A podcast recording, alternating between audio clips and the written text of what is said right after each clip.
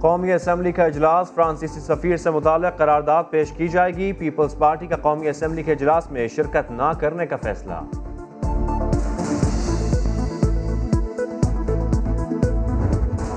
کو ختم کیا جائے گا اور بات چیت اور مذاکرات کا سلسلہ آگے بڑھایا جائے گا اور جن لوگوں کے خلاف مقدمات درج ہیں، سمیت فورتھ شیڈیول کے، ان کا بھی اخراج کیا جائے گا۔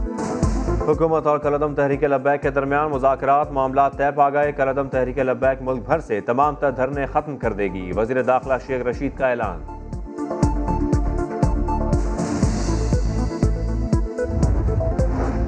کرونا کی تیسری لہر خطرناک، مہلک وائرس مزید ایک سو سینتیس جانے لے گیا۔ پانچ ہزار چار سو پینتالیس نئے کیسز رپورٹ ہوئے، جن میں سے تین ہزار دو سو اٹھائیس صرف پنجاب سے ہیں۔ مزید ایک سو چار افراد جاں بحق، لاہور کے اسپتالوں کے پچاسی فیصد آئی سی یوز بھر گئے۔